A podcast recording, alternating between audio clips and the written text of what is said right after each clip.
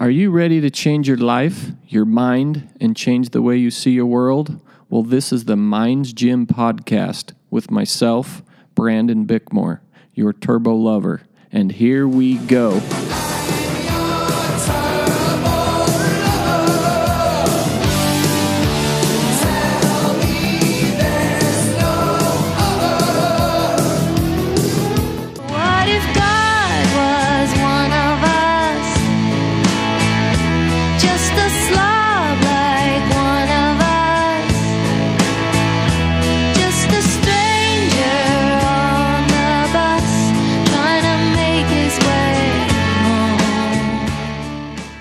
Hey guys, it's your turbo lover, Brandon Bickmore, back again with the Minds Gym podcast.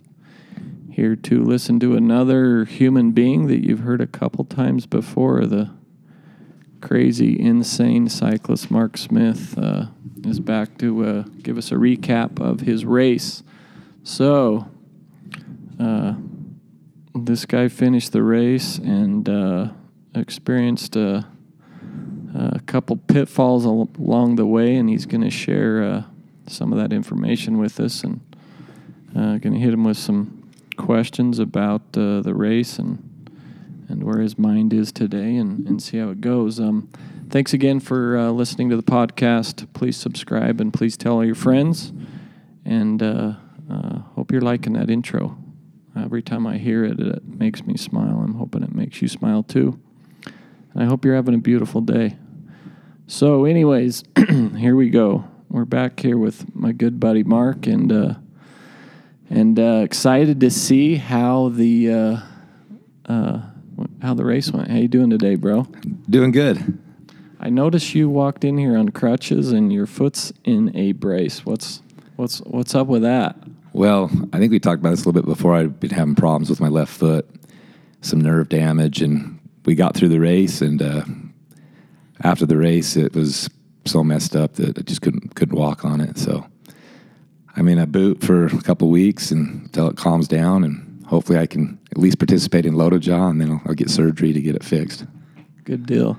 Um, recap the race for us a little bit. I got a lot of questions for you, but talk about maybe mile uh, zero through 100 and give us a couple of the highlights. Well, it started out we got there, started at 4:30 in the morning, and we kind of had the game plan that we that first the first leg of that race is pretty easy, so we were really going to put the hammer down and try to ride fast. So our, our whole goal was to get to Cedar City before dark. So race started, took off. Uh, you know, my support crew got ahead of me a little bit because it was the beginning of the race, and at mile five, boom, had a rear a rear tire blowout at mile five. I was like, oh, Right off the bat. right off the bat. So I called him. Then I had to wait, I think, about ten minutes for him to get there. So the other, the other, what, eight nine people that were riding with that group gone. And so they fixed it, got back on, and I was on my own, and uh, eventually caught back up to everybody. Going around the west side of Utah Lake was crazy. I thought the bugs were bad on Antelope Island. This was they were worse. I mean, they were big. First, I thought it was a hailstorm because they were big and white, and they were just pelting you. It was raining a little bit, and uh, for about an hour, hour, hour and a half around that lake, it was just keep keep your mouth shut, don't open it. Yeah. They were really bad. That was, uh, I remember when you got to Cedar City, you took your helmet off and your just- jersey and just start kind of just bugs just fell out of your helmet. Yeah, that's, right. I took my helmet off. I had to Yeah. bu- clean all the bugs out of my hair and Yeah. all over my. I actually tried to wipe myself down with just my arms about the time I got to the end of Utah Lake, but never seen bugs like that. And then from there, uh, just a lot of pedaling. I passed pretty much everybody up, made up the time I missed. How long did it take you to catch the, that group? Because you Well, were I- down for 10 minutes. Yeah, You had I- to make up all that in Yeah, they were gone. I 100. So the group was kind of falling apart, but the other two guys that were riding in the solo division, I caught them at uh, Goshen Canyon. So it'd be like it was sixty miles really. before I ever saw them. So did you really have to motor to catch them? Did you feel like you were pushing yourself Well- a little harder than normal? Yeah, yeah, I was. I mean, I wasn't like it was a uh, stage race. You know, I would have had to pedal even harder. I didn't want to burn up all my matches. So, but I was riding a little bit quicker, trying to make up that lost time. So, by the time we got to uh, Gunnison, with uh, the 100 miles, I'd made up my time and had about a, I was about 10 minutes ahead of schedule. So that was pretty good. So once we got to Nephi, it was just uh, pedal south, not much of a breeze. So took advantage of that, tried to ride a little faster. Yeah. So made pretty good time from there. And it's just straight shot to Gunnison, and then uh, another hundred miles to uh, then about forty mi- forty miles out of Gunnison. I got a second flat tire, but that was my front wheel. So they we were able to change that pretty quick. So the first, uh, and then at about 180 miles, I guess, I started having my upper quad on my right my right leg started bugging me pretty good. Started cramping up on me, and so that was hurting me pretty good. Then I just dealt with that. It got it started raining a little bit, and we got to Panguitch. But we got to Panguitch, everything was looking good. I was feeling pretty good. Got my quad massaged out and took a shower, real quick shower. Changed kits, got more food, and hopped on the bike and took off. So two flat tires and the bugs were probably the highlight of that first highlights. hundred miles. Yeah. Did uh did you feel like uh you were like did you think that you were pushing yourself a little harder cuz I noticed I was following him by the way for those of you that are listening uh following him every 10 20 30 miles I'd pull ahead of him but you were going pretty fast like you were moving Yeah, no, and actually, you're out ahead of those two other guys Chris and Dimitri I think was their names Yeah. but but it seemed like you were maybe Ac- pulling them or leading them but you were moving Yeah, no, actually, I was right on. I was right on schedule. Once we made up, once I made up the time I'd lost and got ahead of schedule, I was just riding right at that 22 mile an hour pace, which was kind of the game plan. So, Yeah. So you and I- felt good? I felt good, and just had to work with that quad a little bit. Feet were fine. Yeah. My left foot wasn't bugging me at all. That we got the shot in before the race. So, Hmm. yeah, so it was. Uh, everything was pretty good all the way to to Panguitch, Yeah. minus the bugs. Minus the bugs. yeah. And then tell us about, I think you had that big climb. So King of the Mountain comes after after yeah. Panguitch. Oh, after Panguitch. yeah. So, So we hit the uh, King of the Mountain. cl- So after Panguitch, you're at 220 miles. And then, gosh, you got 20, 30 miles of, of just just climbing yeah. up the King of the Mountain. And that got that's when it started getting pretty brutal. Yeah, the, it was a interesting ride because every time you would think you were coming to a summit, Yeah. you would get there and it would just be a false summit, and there was another one Yeah. And another one and another one. I swear, it seemed like there were 15, 20 summits on that ride. So when I did get to the top of the King of, and I had in my head that the summit was at uh, 10,000 feet. So all I did is, you know, it's real easy to get discouraged when you keep looking up and seeing more climbing. So I just put my head down, pedal, and I just watched my Garmin, and as it it got closer to 10,000 feet, you know, I knew I was about there. Yeah. So I see this top of this hill, 10,000 feet, get to 10,000 feet. It was another false summit. the summit was, I think, like 10.8 or 10.9. So there was, so that was like, oh. Yeah. and then it got pretty tough. And on the steep parts, I struggled pretty good. I was, Yeah. I was having a hard time just keeping turning the pedals over. Yeah. And how hot was it then, do you think? Um, we were pretty lucky because it was it, it uh, had rained. It had rained early in the morning, right out of the race a little bit, and then it, it drizzled at Montpelier.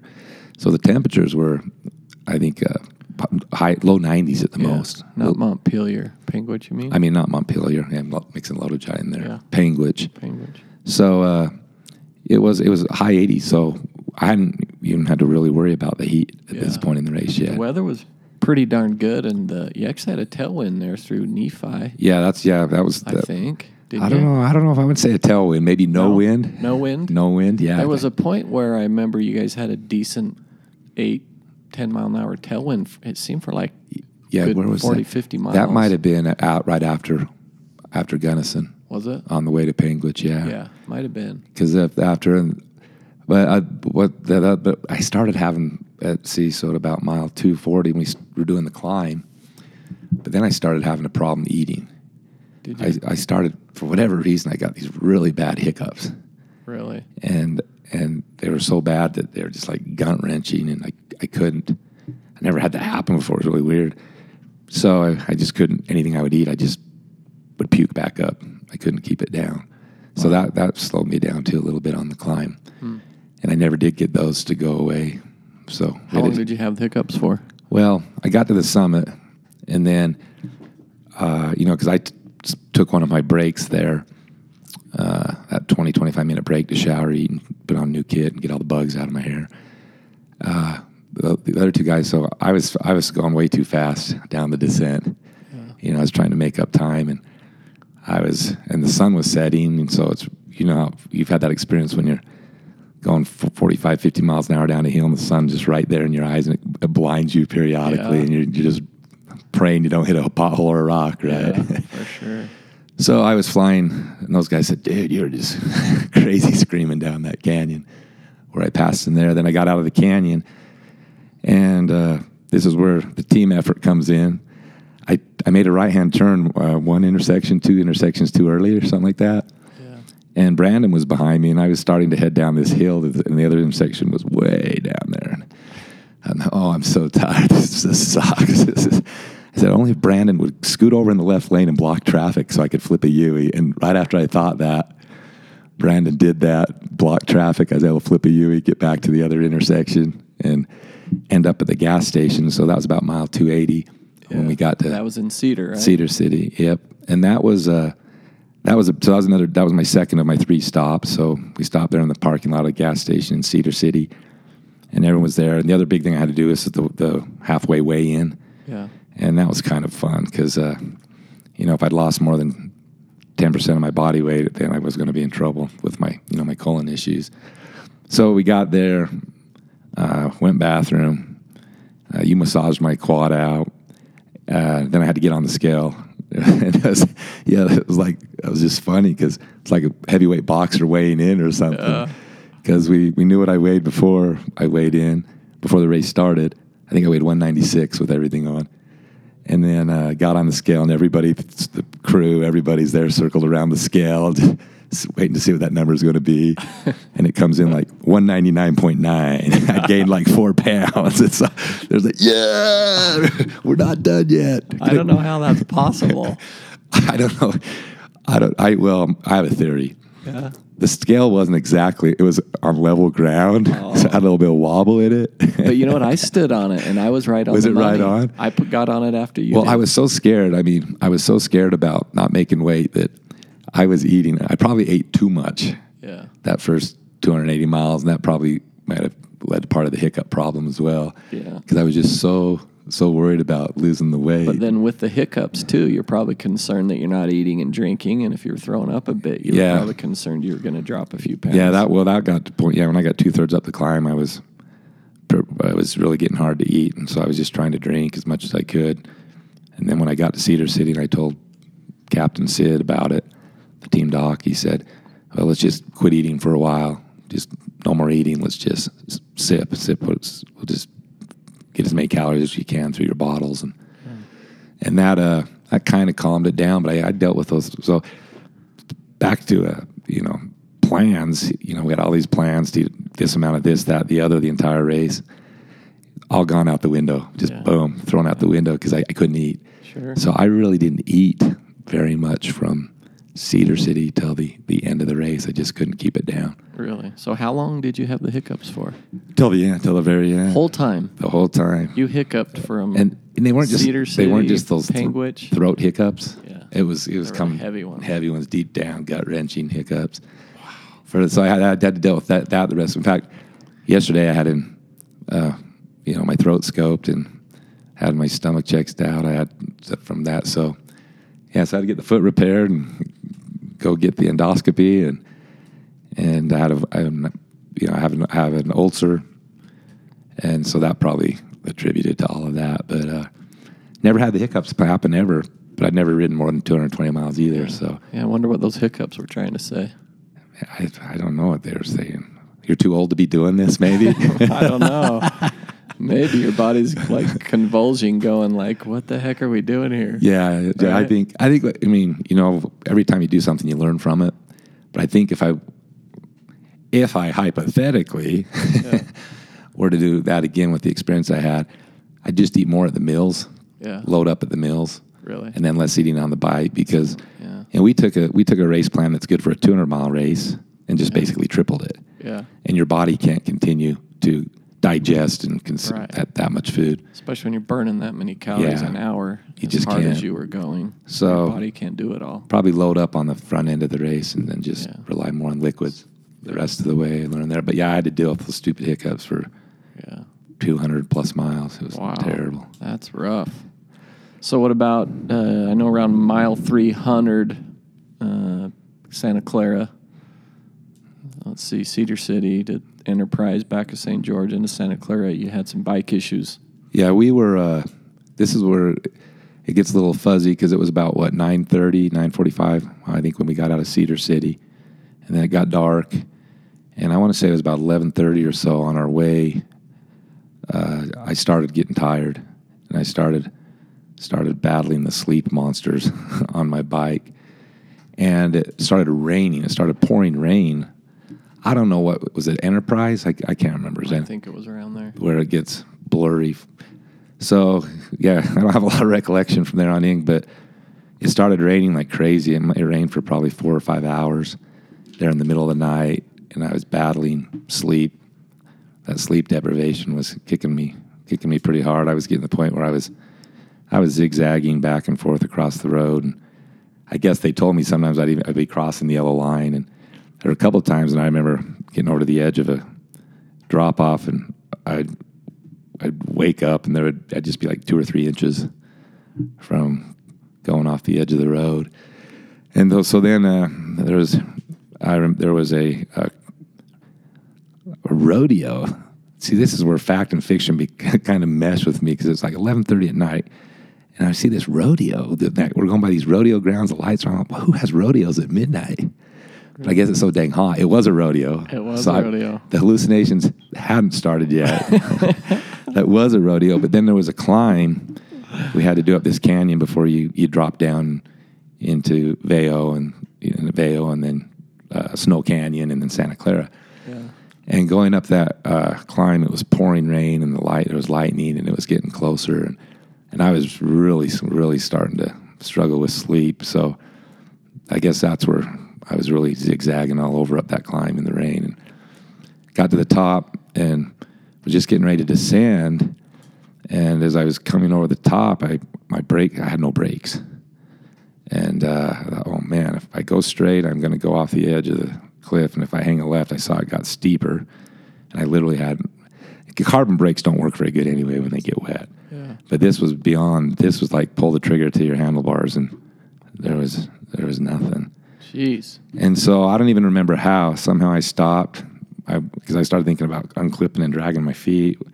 I ended up, I don't think, doing that. But at the summit, I'd stopped and it was raining and the road was real wet and w- there was the uh, um, lightning. So they pulled me off the bike and we got in the car.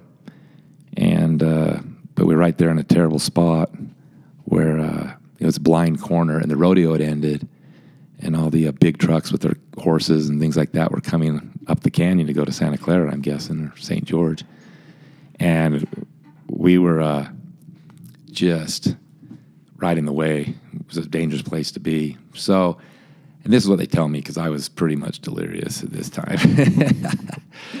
so we we waited for about 45 minutes, and then uh, decide, we decided to drive down to the bottom of the descent to Santa Clara, and uh, they talked to the uh, volunteers at the tent and said, "Hey, you know, uh, we waited out the lightning for 45 minutes or and whatnot. Can we can we take a time penalty and start from here instead of having to go back to the top of the climb?" And the one the sweet volunteers at the tent said that'd be fine. So that was the plan. So take a time penalty and just start continue from there. And uh, but then you know my bi- brakes were were shot, and we spent almost two hours trying to fix my brakes there at Santa Clara. And so that huge honking lead I had was Yeah. long honking gone. now we're just wondering one. Well, at this point, I'm thinking I'm beyond. I'm done. I'm done with the race because I mean I still had 200 miles to go, and I had zero. We tried twice, tw- twice, fix my brakes. I'd take off. I'd go down around the corner, no brakes. So come back again, no breaks, Come back, and so there they after almost two hours, it's like. Uh, I think I was done because I just in my mind I had it. There's no there's no physical way I can ride my bike, ride someone else's bike. My buddy I had two bikes there. My two buddies that were maybe going to take turns riding behind me. Never really had a had, hadn't happened yet. So you know, Todd, uh, he said, "Hey, take my bike, finish the race, use my bike." And I just was like, "I can't. I can't ride your bike. It doesn't fit me. It's you know, we had the same same pedals, same cleats, so that was the bonus. But I just, uh, and this is one of the valuable lessons I learned is, you know, sometimes even when you you don't believe in yourself, I'd get, I did not believe there's no way in heck I could ride a bike, somebody else's bike that hadn't been fitted for me 200 miles. You and I talked about that last podcast. We did. And I remember uh, I had my 12 support crew was all there. And unbeknownst to me, this was really cool. About 9 p.m. Friday night, two of my brothers and brought their sons, my three of my nephews. And they just decided, hey, they'd been following the race on the racetrack. And they said, let's go support Mark in the race. And they showed up at, uh, they showed up at the time at 3 a.m. This shows you how delirious I was. They showed up at 3 a.m. and they play baseball tournaments a lot. They're into the golf tournaments. and all. Oh, so are you guys here for a golf tournament? This is at 3 a.m. and we're just in this neighborhood in Santa Clara or for a baseball tournament. And they're like looking at it, what? And I'm like, we're here to support you, man. and that was really awesome. cool. So they showed up and my nephew started chanting, you know, my nickname, which the family nickname, I'm going to detail, they call me Whitey. And, you know, everyone said, just try, just take this other bike. Just try. And then, and then Megan, my daughter, she's good to have on your support crew. She said, she said, Smiths never quit. and that's kind of our family motto, right? So, so just try. So everyone was there saying, you can do this. Just try. Just take Todd's bike. So I hopped on Todd's bike, rode down the street, rode back because we had to lower the seat, push it back. We just did two tries of that. I said, whatever, let's go. And it was pretty painful and miserable, but I, I rode the next, the final 200 miles on Todd's bike and crossed the finish line.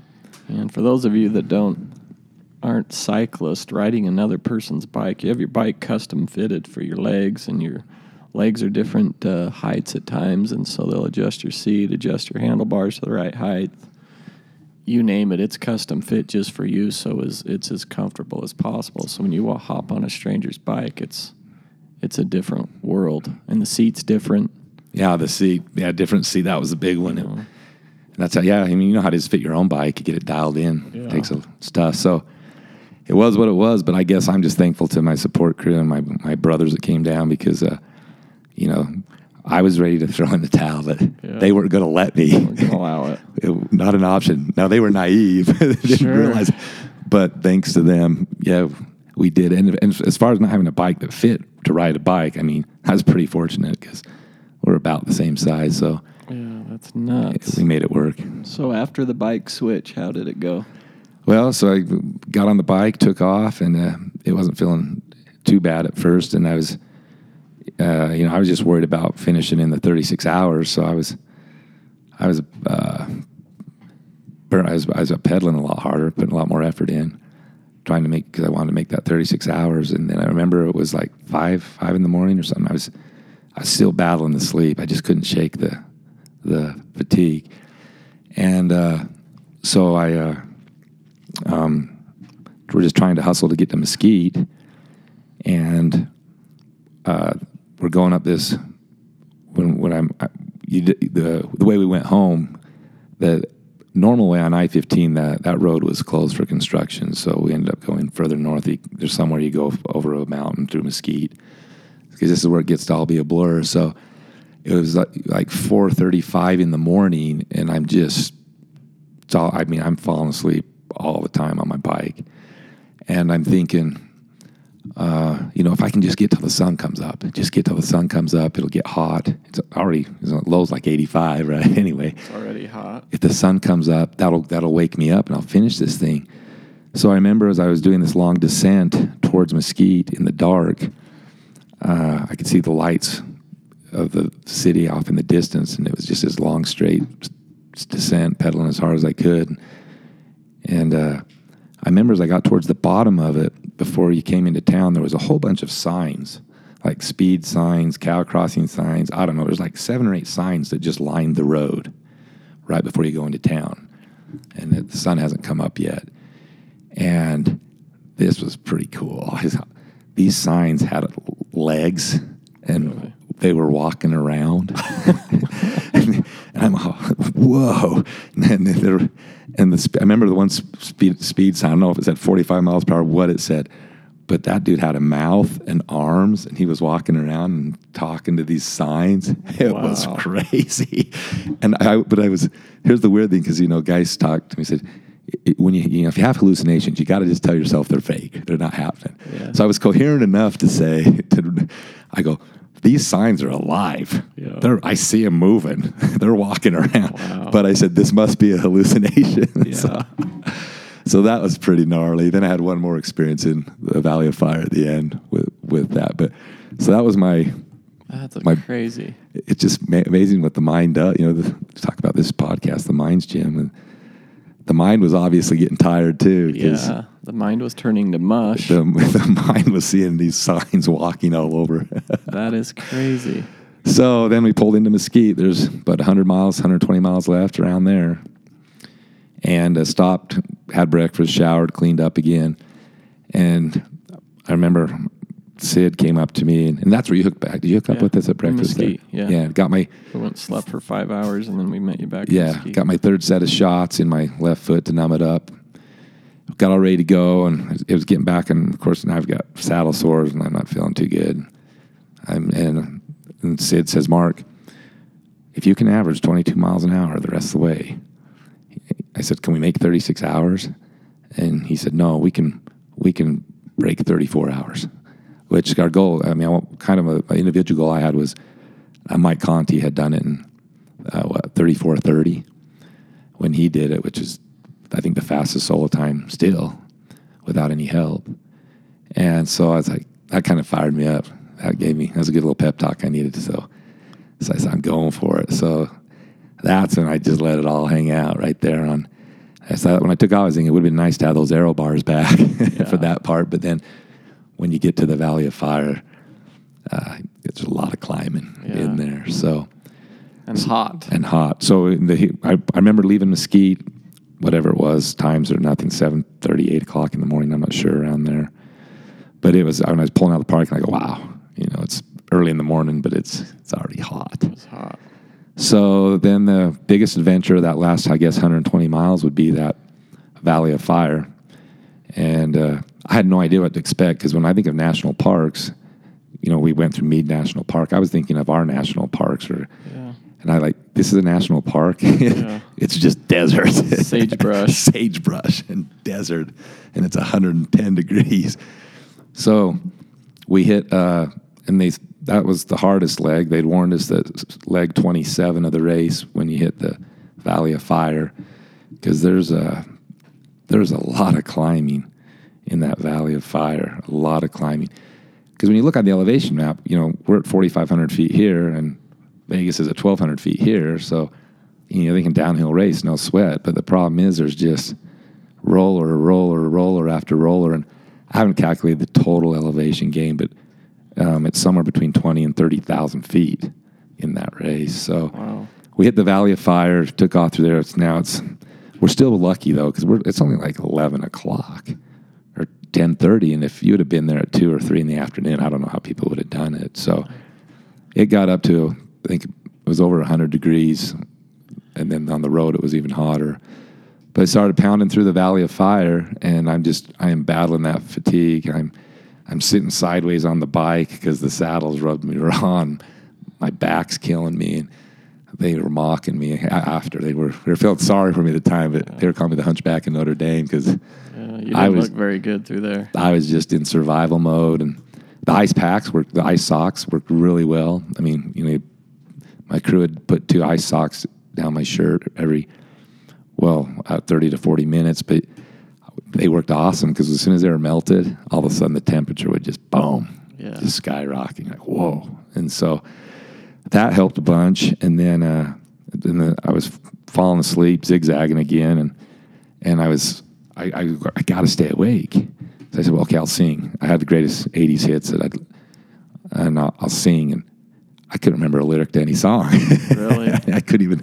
You were fried. I was fried. And then I said, uh, what am I going to do? I got to wake up. So I started slapping myself, literally, you know, physically slapping my face. And the cr- pick, uh, my support crew was like, dude, were there a lot of bugs out there?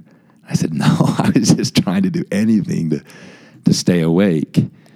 And it was just hotter than heck, roller after roller. And I, and I kept thinking, my mind was, I kept thinking, how many circuits do we do around this valley? You know, when you, because I go, man, we've been down this valley five or six times because there would be this one rock formation. You know, when you, when you, you can see faces in rocks and stuff. There's this one huge rock that had this face in it. Totally see it. It was a cool rock. And I'd see that rock and then I'd pedal a while and I'd see that rock again. And I swear I'd seen that rock seven times. So that's why I thought we were doing a circuit. And I was thinking, man, maybe I should pull over and ask our captain, when do we get to quit going in circles and leave? and well, we weren't doing we weren't doing circuits. It was a shot through the valley of fire. And then my last ice sock, uh, Captain Sid came up and put down my back. And I said, "How many more hills do we got to climb?" And he he told he says, "You got two more two more rollers, and then you're home free." So you just get through these next two rollers and you're home free. So okay, okay, I can do that. So I did the next two rollers and got to the top of the second one. And Sage, our videographer, said she got some sweet picture of this part of the race. I looked up and I saw this road that still went up on the other side of the valley and climbed up on top of the other side of the valley. Yeah. And I was sitting there thinking, I sure hope we don't go on that road because that's not what Sid told me. and sure enough, that was the road. And that's when Megan came to my aid and saved the day again when she yelled at me that, don't look up, just put your head down and pedal. because that's always my thing too. When you got a steep mountain, don't look up, just Yeah, head down just and pedal. pedal. And I remembered that, and she, I go, man, she's right. I got to practice what I preach. Yeah. So I, I, and you know, you were there. Everyone was there. My brothers were there. I had this awesome support crew, Jay helping me get through there. So I, yeah, I somehow. So I don't remember anything going through the Valley of Fire than the heat, that that rock formation, Yeah. and the uh, looking up and seeing that road going to the top of the hill. Yeah, it was hot through there. I remember we would go, you know, a bit ahead of you and stop, and I'd try to find shade anywhere I could just to park the truck and sit in the chairs or in the back of the truck. There was one spot where we couldn't find shade, and it was about three quarters of the way through that valley of fire. Dude, it was so hot we couldn't even sit outside. It literally we couldn't sit in the sun. It was so hot, and I'm like, how this guy's pedaling that bike after four, five, 400 miles, 450 miles, 500 miles Yeah. up to that point. I had no idea how you were still. I, I didn't look for it. Like you said, I wasn't Tipping looking the very pedals good. over. But You weren't, I don't, but I literally I was like, "There's no way this is humanly possible." So, I so tell you what, props. Well, then, well, and I did. I got, I got some pushes. I remember you giving me a few pushes uh, Yeah, through the valley, couple. and uh, yeah, it's uh, got through that. And then I thought we were home free because I could look off in the distance and you could see Henderson, Mm-hmm. and there was these uh, hotel resorts on this beautiful lake. Yeah, And there was a we over that last hill up to the Valley of Fire. There was a descent. I'm thinking, we got this yeah, we just got to cruise down to the, the resort and we've done or done. Well, as you get towards the resorts, the resorts, if you go straight, you hit the resorts and there's a fork. And if you go left, it goes up around another mountain. yeah, And I was following my support car. Uh, my, my wife, she was in her, I was following her and, and, uh, cause my Jeep, my Garmin wasn't working, was either dead or something by now. And she gets to that, that fork and she goes left yeah. up over that climb, and I'm all, you got to be kidding me! This thing's not over.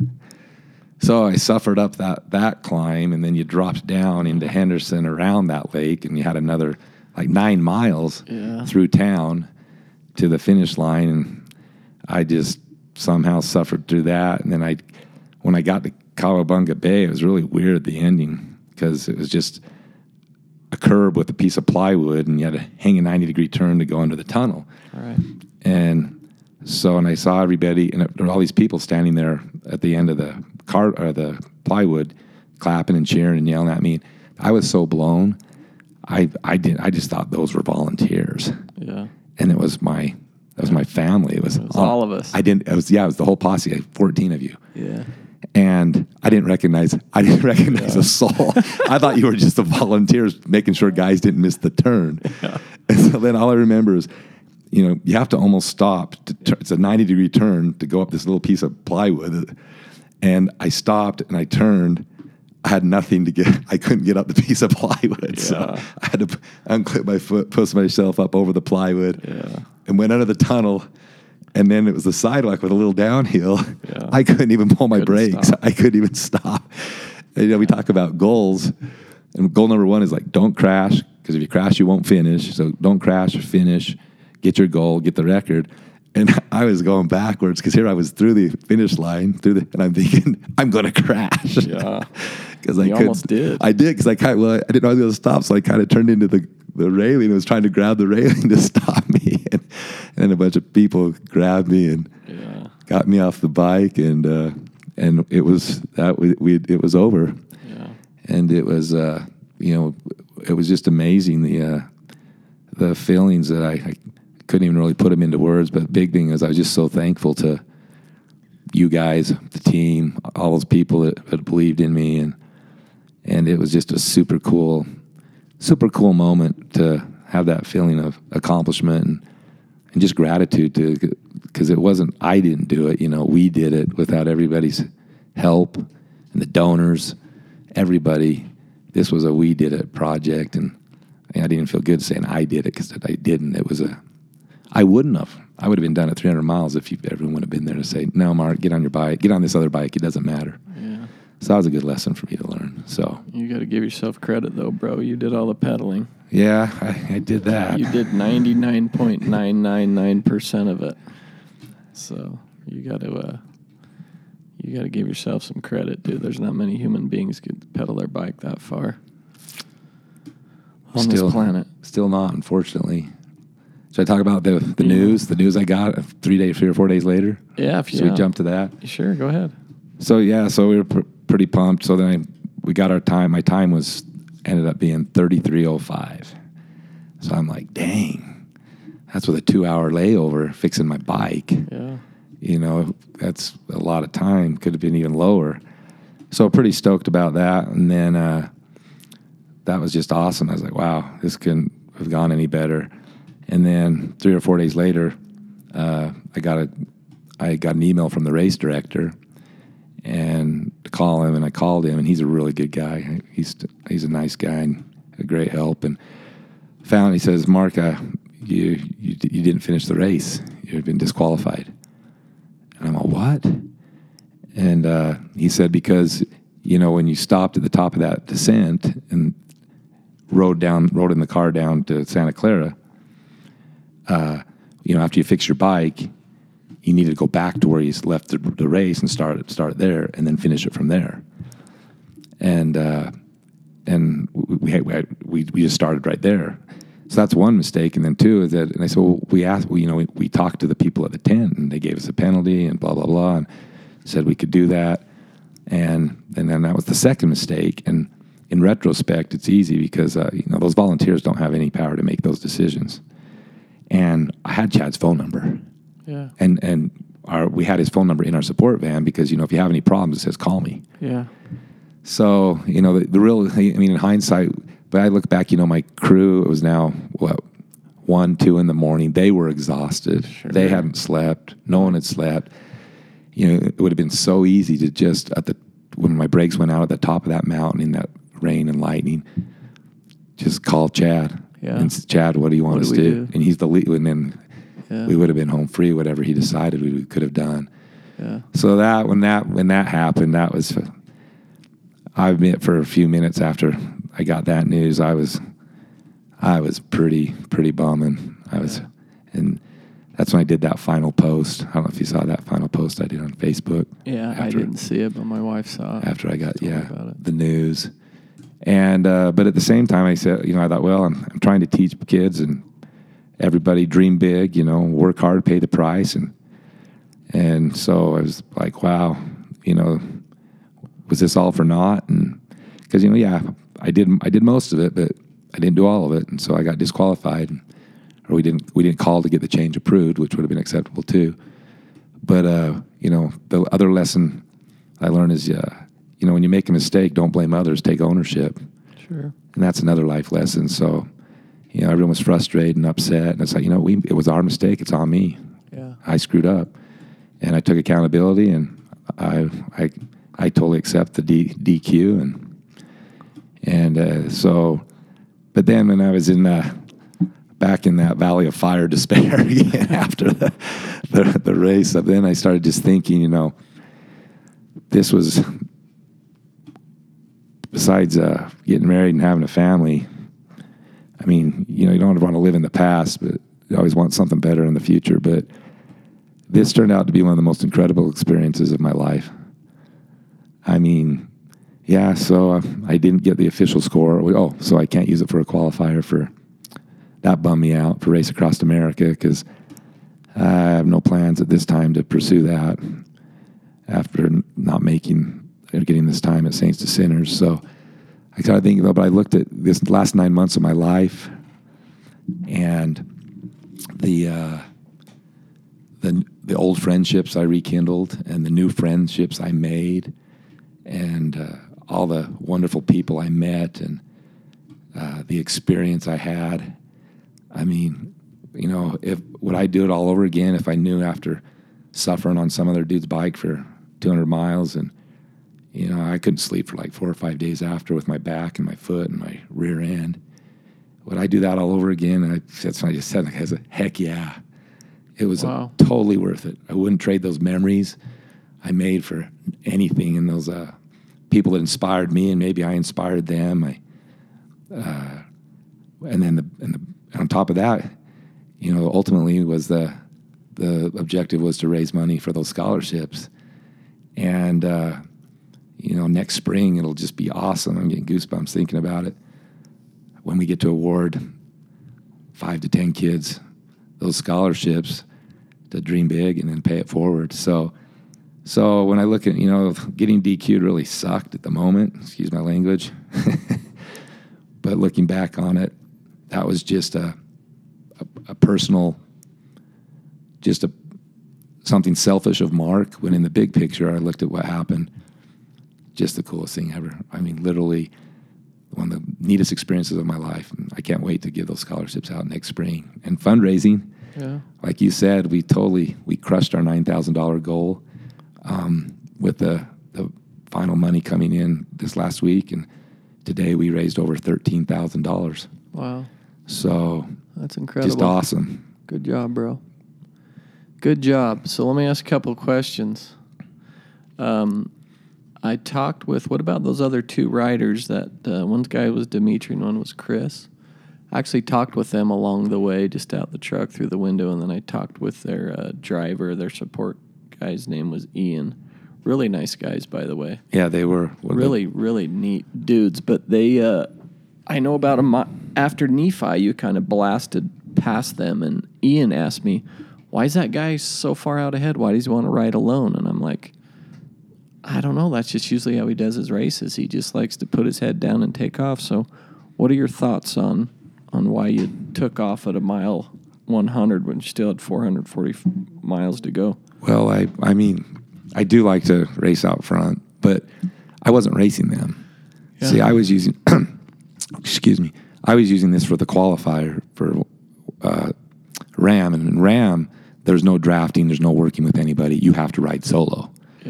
So that's how I was riding this race. I needed to ride it solo so I could use it for a qualifier.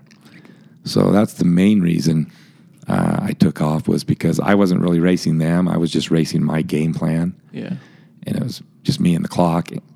And so, uh, yeah, so that's why that happened. And then, you know, they weren't they it, they were they weren't doing anything wrong because uh, the race guidelines are the solo definition is one person rides 517 miles, so you can use as much help or draft off other people, whatever you want. That's totally legal. yeah So they were just they talked to Chad before the race, and they were just that's what they were doing. They because like Chad told me, I said, well, you couldn't use this for a qualifier for anything else, and they were fine with that. So we were really in two separate categories. Two separate races. Yeah, huh? two separate races. They were. You didn't know that at the time, though, right? I had no idea at the time What what, was doing. going on. I found that out after the fact, but I was just worried about, you know, I don't care what other people are doing. I was just worried about myself. Riding your race. Yeah. They were really neat guys. Um, Yeah, I got, I, I got, when we were riding together for a little bit there on the way to uh, Gunnison, uh, before I took off, uh, yeah, I just uh, talked to them real briefly, but yeah, it seemed like really nice guys. they were neat dudes. I just remember, I remember, uh, uh, the, what's his, uh, the one who, who's the, the super stud who did the Iceland race. Chris, yeah. Chris, yeah. he Did like 850 mile race in Iceland. Yeah, I asked him, uh, how old are you? And he said 32. Really? and I'm like, crap, I'm old enough to be your dad. that was a little discouraging for me there, but uh, Did you listen to his interview that I sent you? That I've, I've got the link, but I haven't had time yet Dude, to. he I wanna hear it. rode 550 miles in Iceland in 52 hours without sleeping, and he beat the world record by four hours. Wow, he was the only guy that signed up solo in that race that completed the race. Everybody else uh, quit. That's crazy. And he said there was rain, snow, yeah, sleet. Iceland. I can't imagine that. He be, said you experience like every single different Season? atmospheric pressure and season. There's summer, fall, winter, and he said, and he said he trained for it too. He said he'd get up at midnight and ride till eight or noon the next day. So he'd ride all night, all, all Get night used to long riding, to yeah. get used to riding without sleep. yeah, you, I can get. I can see why you'd have to do that. Yeah. You know, so he went two or three nights. And imagine, like you, the first night you probably didn't sleep because you were home getting ready and you had nerves going right. Did you sleep the first night before the race, the night before? I this I'm I'm embarrassed to admit this, but uh, it you know you keep you think we planned the goal we planned way ahead and we started packing and doing everything way ahead. So the goal was to be all done with everything we had to do by the week of the race. So then I could just rest, get my sleep, get go to bed early, and get ready for that race. Well, as it turned out, everything things just kept popping up, and I got a chance to do that thing with KSL and right in that race week, and I was uh, loading the maps. Well, let's put it this way: I was still loading the maps on my Garmin at midnight, and Megan said, "Dad, go to bed. I'll take over and finish for you." Yeah. So I literally slept from twelve to two, then had to get up at two to get ready to drive to get ready to go in the race. So That's what so I I'd been up for like seventy-two hours total. That was part of the sleep. Debt. Yeah. I know that was I part mean, of my how do sleep you sleep problem. the night before, anyways? I mean, you got your nerves going, right? Yeah, You're a I- little excited. You're anxious. Well, the two nights before, yeah, I, that whole week I was only getting about four or five hours sleep Yeah. because I was just scrambling to get things ready to go. So, you know, I think I would have been fine if I, if, my, if I had- was able to stick to my original plan and go get seven hours sleep up until seven hours sleep on race night. pff, Yeah. I would have been just fine. But you know, by the time I got to nighttime the next day, I was at two hours sleep in 24 hours. Yeah, that's what So- I'm saying. Yeah, I mean, I can't imagine anybody would really sleep the night before the race because you're so worried. And how do you go Yeah. to bed early? You got to get up at two. You got to race starts at four. Yeah, I mean, what do you do? Sleep from ten to two, 12 to two, yeah. maybe. But Yeah. even at that, it's it's not a lot of sleep. No, it was a. yeah, that was one of the things I definitely would fix if I ever did something like that again. Is you gotta, you can't go into a race tired. Yeah, that's pretty. I was tired before I ever started, unfortunately.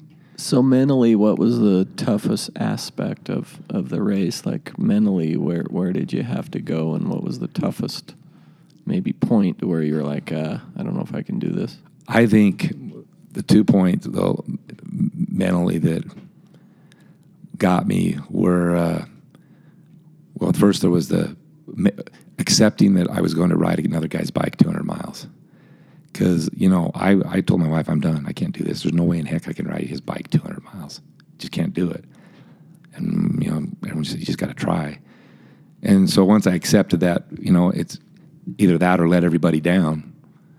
And then uh, that was mentally tough. But once I, I never thought twice. I never sat, I never pouted on the bike. Once I took off, it is what it is. If you're going to finish this thing, this is your only option. So can't you know, no complaining, no excuses, no whining. So I tell kids every day at school. So I, I once I'd accepted that, and that was the bike, then that was the bike, and I got over that. But then I think the the biggest mental challenge of all was getting through that valley of fire. That was that was brutal. I mean, I didn't ever think about quitting, but I just didn't know how I was going to finish. Really? I don't know if that makes sense Yeah. because I was this the sleep was killing me. I mean, I was just riding asleep Yeah. on that bike, and and then the and the heat, and then the, the climb after climb after climb. But I never, honestly, though, I I never thought about quitting. I mean, Really. other than when the brake failure happened, which I'm disappointed in myself for.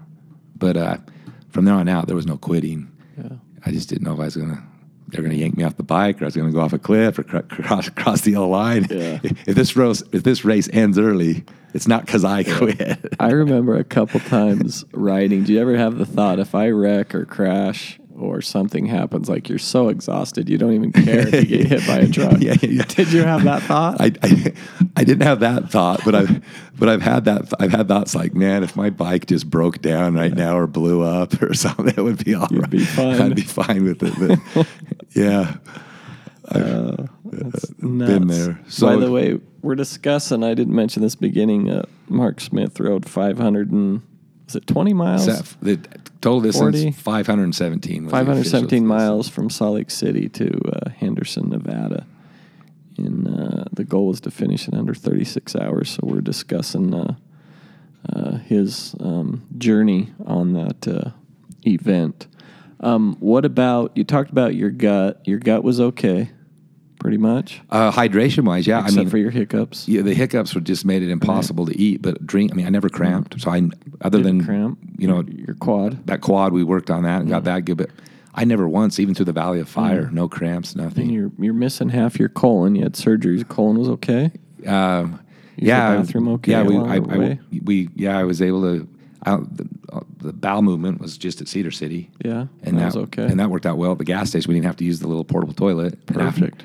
So I didn't, I didn't suffer any constipation, which I thought might be huge, but it was just those stinking hiccups, Yeah, hiccups got you. and that could be that's gut related somehow. But And how were your legs? Did you could you even feel your legs? Um, by the time I got to the to the Valley of Fire, it was, I mean, flat roads felt like I was climbing a hill. It was, it was just effort all the time for me, constant effort.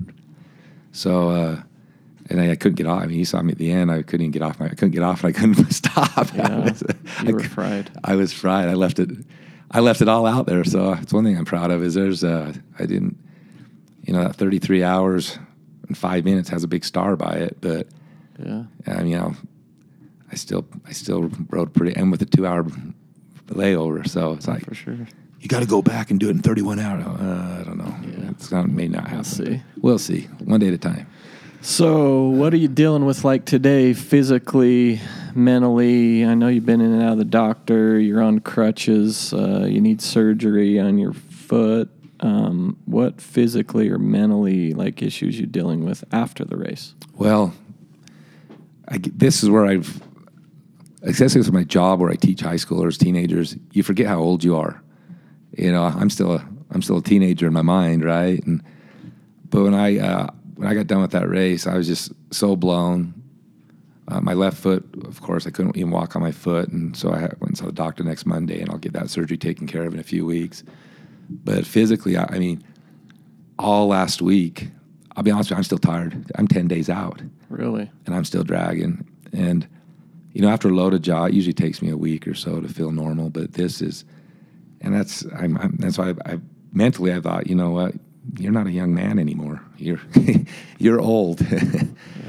But uh, the, so it's just wiped me out, and uh, slept a lot. Then yesterday I had endoscopy to, you know, see what the uh, bleeding ulcer was doing, and seems to be getting better.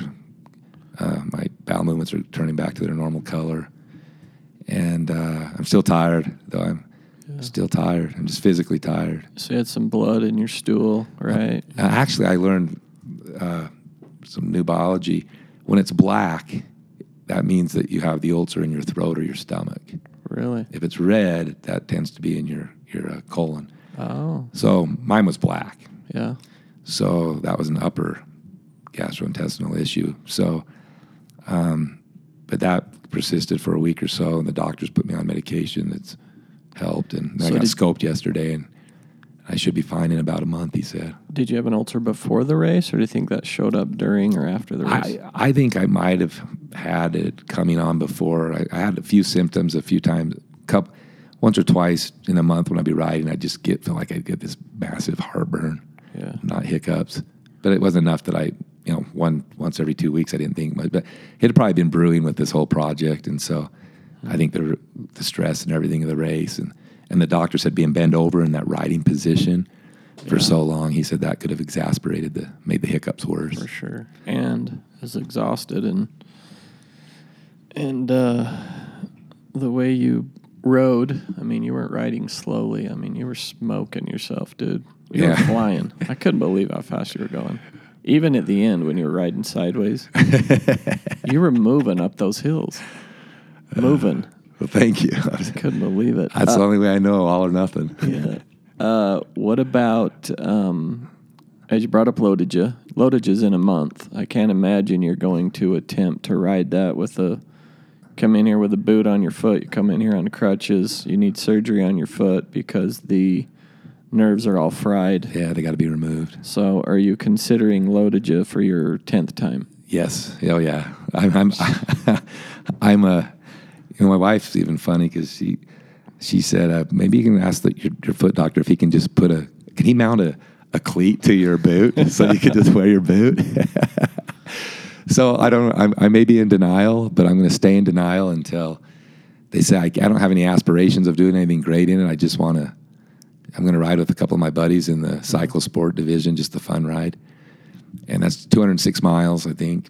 And uh, so as of, I'm still keeping out, out hope to to ride that race. But if I have to go another week or, or more with this boot, then I'm I'm probably toast. But Yeah. I'm still hoping to uh, finish LOTOJA to get my 10th year award, and that would be be big to me.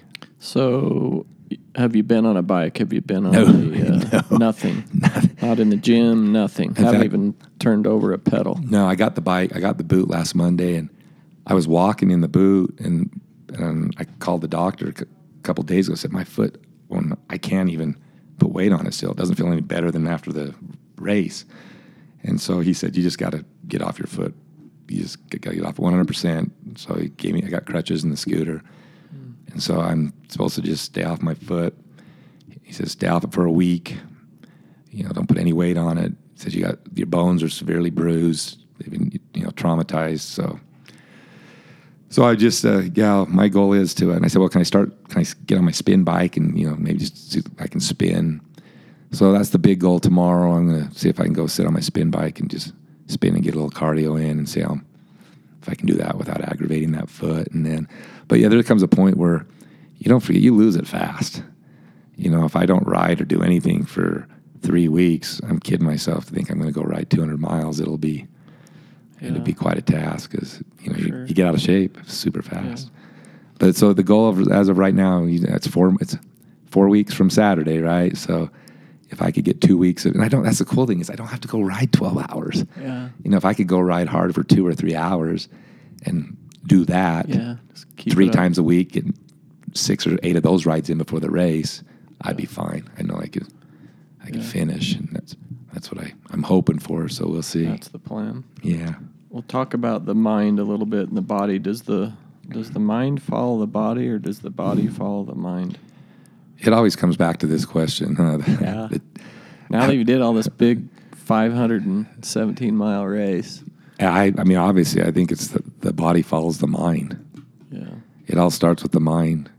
You know, even like you talked about our health, everything starts with our mindset. So I'm a believer the body follows the mind because uh, the body was long gone and the mind was losing it, but the mind, the mind, the mind is what kept the body moving. Yeah. And uh, so, yeah, I'm a firm believer that you can do a. There is a breaking point somewhere where even the mind can't make it happen, but Sure. it's a lot further. Like for example, I've when, when I got done with the race, I remember the one funny. Not, well, it's funny to me, probably no one else, but I told my buddy Todd, who I borrowed his bike. He's he's riding LOTOJA with that's one of the guys I'm riding with, and I said, dude, no excuses. You can't tell me this bike can't go 200 miles because I just rode your bike 200 miles. So if you don't finish LOTOJA, it's not the bike, it's Todd.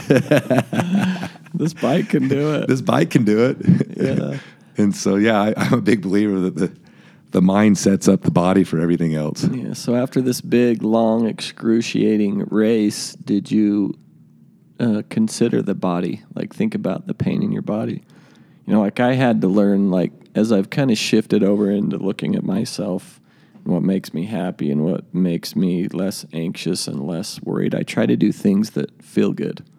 So I've had to learn like mental and physical awareness. So like pain in the body is is the only way that the body can communicate with the mind.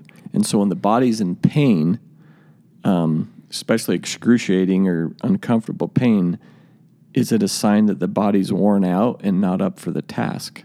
Have you considered that? Oh yeah, total. And I think that's true. I mean, because the you know the body, like you said, communicates um, with the mind. And uh, I thought about this especially when I talked to the race director after when I after the race. He says, "You just got to come back and do it again next year." And you know, there's I got and I said, "Well, I'm I'm kind of a." I told him I said, "I'm pretty sure that this is a once in a lifetime opportunity." because uh, you know this whole act, this did take a huge toll on my health. This race and preparing for this race, and and uh, you know there's only um, there's still Mother Nature out there. There's only so much your body can take, and uh, that was for me at almost 52 anyway. That was I I pushed my body past its limits, and I think Yeah. that's one reason I've got the issues I've got now, and and I'm still just fatigued. I'm still Sure. just blown. You're worn out. So, yeah, it might take me a, a while to recover from this one. But so that's kind of a you know a reality check. But at the same time, you never want to make decisions right after you do something because that's when you always feel your worst. Yeah. But so I hate to say this because I told you I'm a Stephen Covey guy, right? Yeah. More of the branded mindset, like, what are you going to do next year? What are you going to do next year? And it's like, I don't know. I'm just going to, my goal right now is I just want to hopefully be able to ride LOTOJA. For the first time, I've raced it for nine years. I've never seen, I hear the Tetons are beautiful when you come into Teton Village, Yeah, but I've never seen them because I'm looking down at some dude's tire Exactly. or trying to sprint to the finish line. And so ultimately, this would be awesome if I could do that ride, take a few looks around, enjoy the scenery, finish it, and then get my surgery on my foot, and Go you know, there. go just just go from there. Yeah, it'd be amazing to ride a race for fun, wouldn't it? Yeah, yeah, I'll I find mean, out. it'd be a whole nother world for you. Yeah, this will be the first time. I still might try to turn, do something to turn it into a competition with somebody. I don't know, but for sure. but yeah, we'll So see. yeah, so I so I'm hoping that you, as I, as I, as I've been interviewing you, I've just been watching you and pay attention, and I watch human beings and pay attention like I never have before. But as I've been watching you and you've been training and, and, and going through all this and putting your body through excruciating, you know, this race. I mean, I can't even imagine. But um, what I'm hoping you're learning is to listen to your body like you know because if you consider it when you put your body through unbearable pain it, it couldn't that be considered violence to your mind body and soul Oh yeah, it's, it's not well. you know what i mean It's not health. It's not healthy. it's is it healthy No. and is it good for your mind is it good for your body and why like why do we get into this place where we think we need to go ride 200 miles or 5 or 600 miles like what is it about the human being that thinks they need to go beyond and at the cost of your physical health yeah. No, that's a valid argument. you know And that's uh, something I think people, that athletes, have to deal with all the time. yeah You know, is when is enough? I mean, when is you look at these professional football players that Brett Favre and Joe Montana and these guys, they just hang on forever and ever and ever. yeah You know, when when is it? Uh, but at the same time, in in defense of uh, the body and the mind too, um, you know, I, I I feel crap like crap too because I haven't exercised for ten days. yeah You know, and I can't go jog or walk, and I can't, I can't do any cardio. now you can't do anything So I can't, yeah. And so you know, my body's my body's like saying, when can we go work out again? You know, and yeah is that your body or your mind well, no, it's my body because I, when I don't uh, with with my colon gone, if I if I'm not jogging or walking or or moving, uh, you know, I get constipated. Yeah. it's almost like I have to exercise to keep my body healthy. I have Keep to it moving, exercise, yeah. but I don't have to ride 200 Yeah. miles training rides and a 517 mile Yeah. race. But right yeah, I've, I've, I've You got to move. I got to I got to get moving again just uh, for health reasons. But you know, the old ad, use it or lose it. But you know, you're younger. I could, I would ride. I'd take one day off. I could go again. And then for this thing, I got to where okay, I was r- riding every fourth day. So you have to listen to your body and that biological clock. And it's, you know, and I'm sitting there riding with a 32 year old, and I'm 52. I got thinking, okay, uh, you're not 32, Mark. you could be this guy's dad. Sure. And so you you just got to uh, you got to find balance, balance in all things between the mind and the That's, body. that's what I'm hoping you found with this uh, this experiment that you put yourself through in the last six or eight months. You know, find a good balance that works for your mind and your body. Yeah, but I think sometimes when we put ourselves over the top, uh, it, it can cost you some issues down the road. You know, and and who's to say? And hopefully not. But what if it was like permanent physical damage you caused to yourself?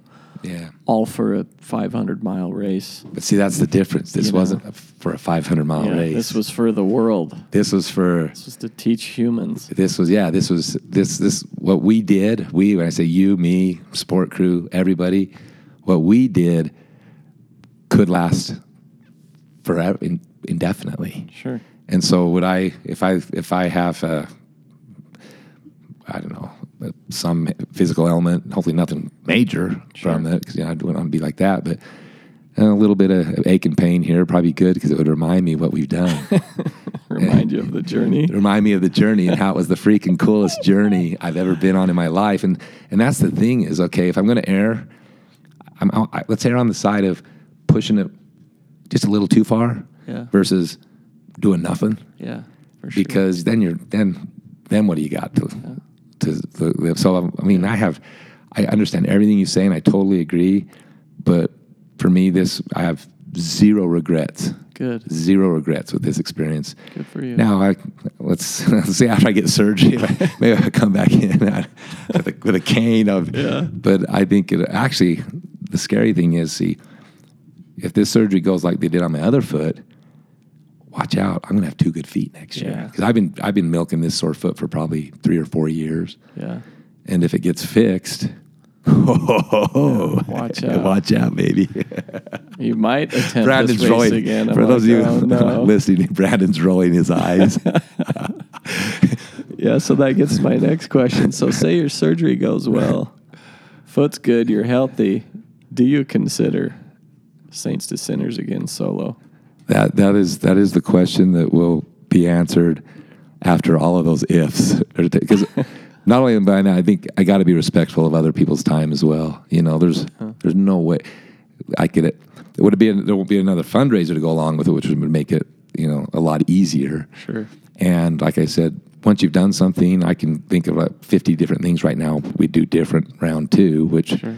would make it easier. Uh, but you know, as of I don't want to say yes because, and I don't want to say no because I just uh, I don't know I don't know where life's going to lead me next year. So Yeah, good. if it if it something pops up, if something happens, and I don't know. I guess that's the honest answer. Is Yeah. we're going to wait and see. Good for you. Yeah. And it's day by day, and that's everything, bro. You Yeah. can just just take it minute by minute, day by day, see how the foot feels, see if it heals up, see how the surgery goes. Maybe you'll do LOTOJA maybe you won't. Yeah, but, see, that's your one body reason- will let you know if if it oh, wants Oh, to do yeah. LOTOJA or No, not. it'll tell if me. you listen. Yeah, if I listen, but that's why I would kind of like to, because there is a chance this you know could be my last one. Yeah. 10 years of this, you know. So we'll, so yeah, well, the body's going to do it. Well, right now, the body's got the final decision, not the mind, because my mind would go do it. But Sure. if, if I can't pedal a bike, I can't pedal a bike. So, so yeah, we'll just have to leave that question. I wish we could do a teaser and say, wait till next year. But, uh, there's, I don't, I have zero plans. So my only plan I know that's going to happen next year right now is on that awards night. It's going to be awesome to give those scholarships to those kids. Be incredible. It'll be fun. What was your favorite part of the race? We talked about a lot of the My favorite, rough parts. What was your favorite part? the favorite part, yeah, because I, you know, we mentioned before, live in the moment, enjoy. The bugs were not my favorite part. That was out of control. You could not. When we, I couldn't even see out my windshield, my glasses, you know, and they didn't taste. So that wasn't fun. But uh, the favorite part of my race was, I, I just enjoy I don't know. I, I'm weird, I guess, because I enjoy just pushing, pushing yourself and doing things that you don't think you could possibly do. You know, beyond what you ever thought you could do. And I look back now, like when I, I wonder, I seriously, I don't know how in the world I rode my bike that far. Honestly, I don't either. it's like a dream. It's really just like a dream. And then when I throw on top of that, I rode, I rode my buddy's bike for 200 miles. Throw that in there, and it's like, did this really happen? Yeah. And so, but so I guess for me, the favorite part of the the race, because this was also once in a lifetime, was the training. I loved, I loved. Once I got on the, you know, the prep sucked. That was always bad. But I mean, once I got on that bike, and I, not many people. How how many people can go on a 200 mile bike ride and be gone for 12 hours and just ride in some of the most beautiful places on planet Earth? Yeah. you know that, that's a memory I'll always have, and I think that's my favorite part of the whole thing because I don't see in the immediate future where I'm going to have that kind of time to do that. Yeah. So that's kind of weird, but I mean, but I do also preach if you don't if you don't like training, then you're going to be miserable because the event is such a teeny tiny aspect of your time. Ninety nine percent of your time is spent training. Yeah. If you hate training, then you probably should find something else to do. In fact, my dad used to always tell me that. He said, "Mark, if you if you're not having fun, you shouldn't be doing it." Yeah. So I guess I the whole race, the challenge of everything we did was fun. Was it was miserable, which means that we did it, and so that makes it even more fun. Uh, this part of it, I hate the aftermath of it. You're thinking uh, that's no fun, but I just loved every aspect of the race and I, the friends. I gotta forgot I gotta put this in there real quick. Uh, it was so cool when I put my support crew together. Um, there were all these people that didn't know each other from Adam. The only two people that knew each other were Dana and and Alyssa. That was the the Johnsons who they were they owned the van we took. You know, no one knew you, no one knew them, and then they knew nobody on the crew. Nobody knew anybody. And I'm kind of on the outside looking in because I'm just the peddler. I'm out there, 30,000 foot view, and I got these 12, 14 different people don't know each other from Adam. And, uh, you know, you wonder how that's going to work out. And there, there's a few hiccups here and there, but ultimately the cool thing was, I mean, in that van, there, those people were, were there together for 33 hours. Yeah. And when they got in, they didn't know each other. Yeah. And when they left, they had nicknames for each other. They, It was like they'd known each other their whole lives, Yeah. you know. Yeah. And I thought that was cool just to see these these friendships that came from this group of people that were total strangers to now they've got that common that bond. We've got that something that special challenge we did that'll last us the rest of our life. And uh, and with you reconnecting, you know, with you the last time I'd seen you is when we were chasing them down and going to Bear Lake Yeah. and uh, having that opportunity to develop that friendship. Yeah. And uh, your brother, your brother says, "I'm going to meet you sometime. It's going to happen." Yeah. I said, "I look forward to it." So, Yeah. Brother Tony. Tony, yeah, because I Yeah. met, I've met, you know, Barry, I met, then Chase, I met, and then you, I met, and so Tony, Tony actually, uh, I sent him the finish, some some of the videos. He was following it on Instagram, but uh, he uh, actually sent me a video and he was crying when you finished. yeah, he sent me a he text. was. He was so happy. and was like, "Dude, that's unbelievable." I said, "Yeah, the guy's a freaking rock star." You know, I had I had two. My daughter, when she went on her mission to Leeds, England, uh, you know, she made some dear friends. Came home. We have a couple uh, that's a little bit older, maybe in their sixties, and they came to visit us middle of July from England, and they got all into it. So you know, they're- sat up all all two nights because it's eight seven hours difference over there. Yeah. So they sat up all night watching that tracker. Really? and they were texting Chris and saying, "Somebody just took a wrong turn at this." She even went in on Google Earth and said, "Make sure Mark doesn't turn on this or take this wrong turn because there's this one turn that everybody's taking is the wrong one." There was a wrong turn there. There, there was another race. yeah, that was sharing that part of the track, and so that so I had those two in England Wow. were uh, getting cool. into it. And so it's like, Love yeah, it. Yeah, you created a new family, bro. Yeah, I did. I got a whole new family, and so I, and like I said, the. The more you, you try to serve other people, you know this. The more you try to serve other people, think you're doing the world uh, something good. Mm-hmm.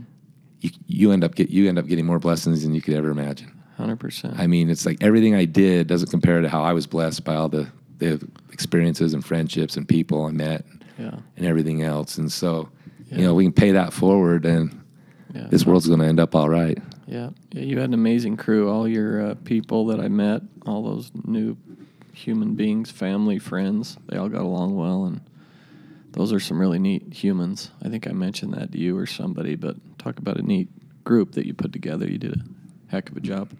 You got some neat friends. Worked out. Um, I remember you said at mile 300, um, you don't remember a whole lot after that. And I remember watching you ride through the Valley of Fire. I just had a little note here. And I always, I talk often, I don't even know if we're doing ourselves. I sometimes think that somebody else is doing us, like we're being ran by a bigger power. But I said, you rode by us a few times, and I told my wife, I'm like, uh, somebody else is riding that bike right now. like it was crazy to watch. Like it, it almost wasn't you. It was, and I don't know what it was about you, but as hard as you were pedaling, as strong as you still were, and you were completely exhausted, I'm like, somebody else is riding that bike. It was crazy. Yeah, I was. I've, I actually didn't get a chance to mention this because I was. I'm long-winded. I'm trying to do good, but there was also a uh, what I would call a few spiritual experiences that I had on that bike, and uh, one of my dear friends, he passed away from myeloma cancer, a rare blood cancer, uh, over a year ago now, and and we started that last year. We started a myeloma cycling club cycling crew, and and you know we were going to get him better and get him healed up, and we were going to go ride Emigration Canyon last year, and uh, and he never, fortunately, he passed away before we ever had that opportunity, and so. Uh, and his sweet wife, who's one of my dear friends that I've known my whole life, uh, she sent me a letter and she just said, I want you to know that Byron will be there giving you a push when you need it. So, yeah, there were several times during that race when I had to get up that hill and Valley of Fire and nothing left. And, I, and then I just felt that push on my back and I'd turn my, I physically turn my shoulder and look. You can Brandon or somebody was there giving me a push. And, and then there was, there was no one there that you could see, but I know I had lots of uh, guardian angels watching over me that night because, uh, you know, where I hadn't slept most of that week and was running on empty before the. In fact, I, I broke down Thursday night. They ran that KSL special that I was going to do this fundraiser, and you know I was going to, and I when it was over, we recorded it because I was too busy packing, and I watched it late that night. I just broke down and started crying. Says, "Hun, I can't do this. You know, there's no way I can.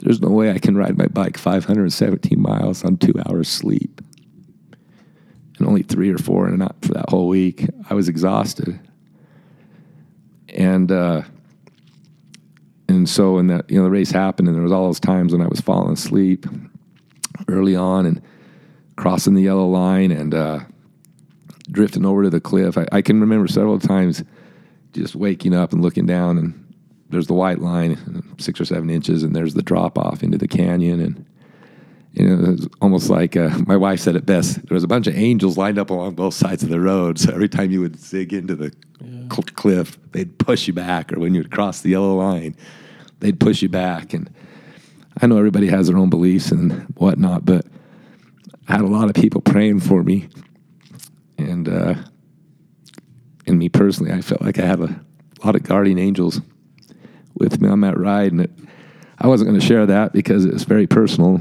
and sacred to me. But uh, when you mentioned that, I, you said, "How does he keep doing that?" There were times when I wasn't. I was I was getting a push.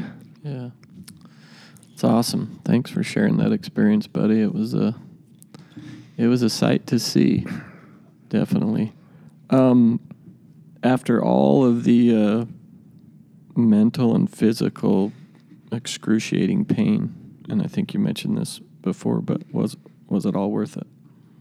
Absolutely, yeah. 100%. Like I said, one hundred percent. If I could do it tomorrow, I'd go do it again. It's awesome. I no regrets. And I just wish we would have called the race director. That's my regret. Yeah. But you know, that's nothing. That's like I said, that's just nothing. a teeny tiny part of the puzzle. Yeah, and the DQ's part of the journey too. You know what I mean? Yeah. It's all about self exploration, and that's going to take you to a whole nother level of No, you absolutely, and it, and Of- ne- needs to happen, and Yeah. you know, it's it happens all the time. I mean, just because we do all those things, we don't necessarily get the result we want. That's another lesson that was reaffirmed to me is, uh, and which is probably better to teach kids. You know, you're not going to get exactly what you want, even if you do bust your can. Yeah. But I promise you'll never have any regrets. Yeah. and that's sure. that's how it is. And so I'm at peace with that. And uh, it would have been cool, but you know, the important things that needed to happen happened. That really mattered for sure. for me in this experience. So it was awesome. Very Yeah, very that's cool. grateful. Yeah. Is there another way too to teach kids to dream big? Is there another way to maybe teach kids how to push their limits without going maybe too far? Not saying you went too far. I'm probably your biggest fan. I know you are. But I just like asking these questions. Is there another way, like, to create awareness for children or these high school kids that you're mentoring, without uh, it being a physical feat? Oh yeah, absolutely. Uh, the only reason I use the physical feat is because that was something personal that I like to do. But as a teacher, that's what we spend.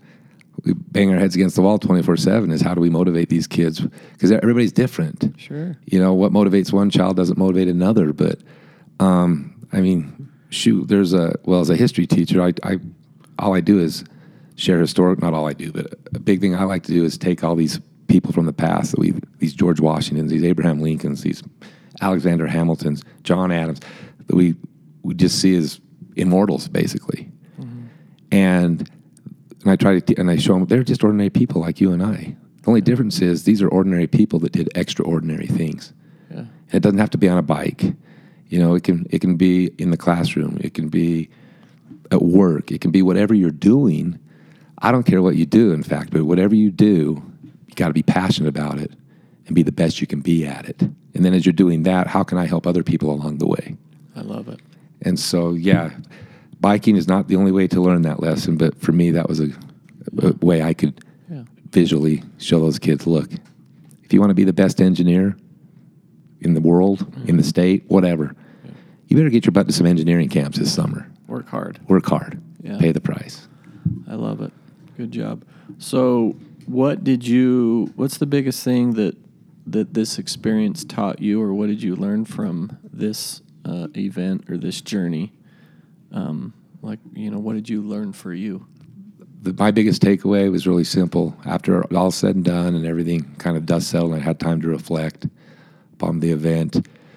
Uh, it just reaffirmed something that we probably already know, but it, this really stuck in my mind uh, that you know the more the more we help other people, the more we really help ourselves.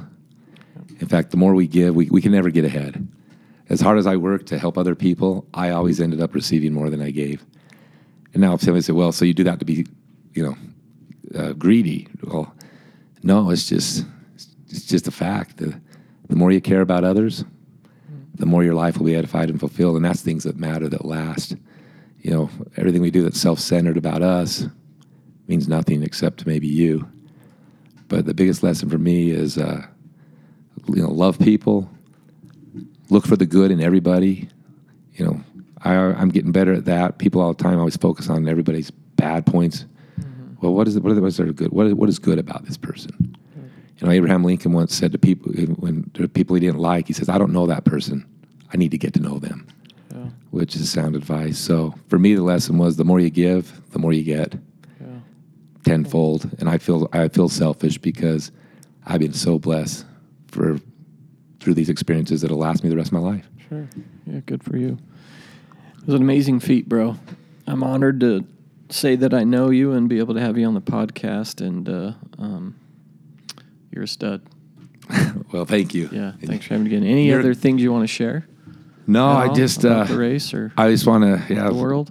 let everybody know that uh, next spring, uh, I'll once we have the uh, give give the scholarships and we have those kids, I'm going to uh, post on Facebook and Instagram. Maybe we put a link on your podcast. Uh, I'll put we'll put those students in their bios and uh, share their big dreams and uh, how they're going to pay it forward when they're done. So we'll have a be able to follow up and let people know that their donations were put to good use for this cause. Cool. Well, thanks, buddy. That was uh, most the most amazing physical feat I've ever witnessed personally, and I was honored to be a part of it. Uh, my wife and I were thrilled. That was the one of the funnest days of my life in a long time. It Just to fun, watch that it? experience, I really had a great time. I mean, I was I had a blast. you know, we got up at five or six in the morning, drove from Salt Lake City I to know. Mesquite, and it took me, I think, 16 hours. Well, where, When have you I ever first- taken 16 hours to drive to Mesquite, Nevada? Yeah. And it was beautiful. We went on all the side roads, all the back roads, because that's how the race went. We, Right. I was in awe. You never seen all those cool. I never knew beautiful. those places existed. Yeah. How about out of out of uh, Panguitch, that the mountains Yeah. that we climbed up over? Stunning. But I, I- you first caught me at what 70, 80 miles, wasn't it? Before Uh, Gunnison, right in right as you got, came into Nephi. Oh, right. Oh, yeah, that's right. Right. And you pulled up next to me. And at first, I, I didn't know who this Who's dude. this? Who's this dude in this white pickup truck? Is, is he going to be mad? What, is he going to yell at me because I'm not riding on the on the gutter far enough or what? But, yeah. yeah, that's my first. Yeah, then there you guys were. Yeah. Guide your camera out. And go get him, Mark. And that was really cool. Yeah, it was so cool to watch and be able to be a part of. And then uh, we uh, up the top of that cedar. That pa- what's that pass called when you're right up the top of cedar? Cedar breaks. Cedar Breaks? whatever. Cedar yeah. Breaks, I believe. So we were ahead of you twenty or thirty minutes. So we stopped and got out at Cedar Breaks and actually checked out the scenery. How beautiful it at the- was. You know, they got a couple spots where you can actually see the whole valley. It's stunning, Isn't and I it? don't think I've ever stopped there at the top of Cedar Breaks. We rode through there before. Yeah.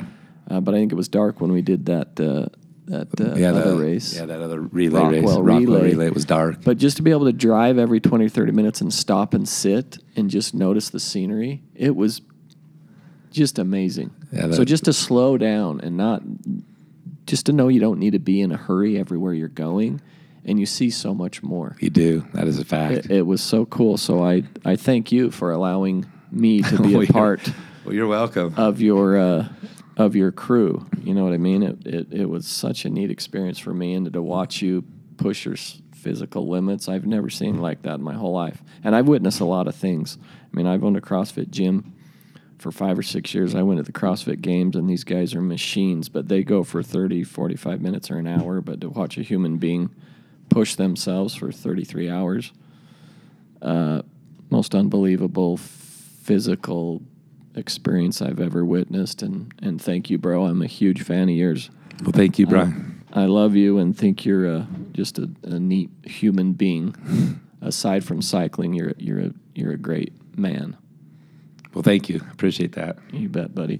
So we're gonna wrap up here. Um, one exercise I'm gonna leave you for the week, which I talked about a bit earlier, is awareness.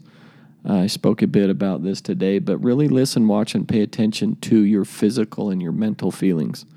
You know, this is for the world. The body is an amazing machine and it, and it does speak to you. So, learning to listen to your body and tap into it, um, pay attention to it, and uh, you can cure a lot of conditions if you eat well, work on your mind, and, and focus on your overall health. But to do that, you got to be aware of how the body feels and be aware of how the mind feels. And obviously, as you listen to Mark here today, he put his physical body to the limits, and I think he put his mind to the limit, and he still succeeded. And uh, you know, he showed some people that maybe there is no limits to this uh, physical condition. So, anyways, thanks again, Mark. Amazing human being, amazing athlete. I have no idea how you completed that race. It was a pleasure to hear your mind today, and, and, and it's an honor to have you on the podcast again. And uh, I truly thank you, and I hope you all enjoyed this uh, final. Uh, this is the third podcast with Mark Smith. Uh, I might just, he almost has taken over this podcast in the last six weeks. So uh, I don't think there'll be a number four, but you never know. Maybe next year. Who knows what this guy's up to? Who knows? We never know where it's going. So, anyways, to all you listeners out there, thank you so much for listening again. Uh, uh, I think the world of you all, and uh, go out there and uh, exercise and question that mind, and please subscribe uh, to this podcast and tell all your friends. And, and thanks again, Mark. You're a stud, and have a beautiful day out there, uh, everybody.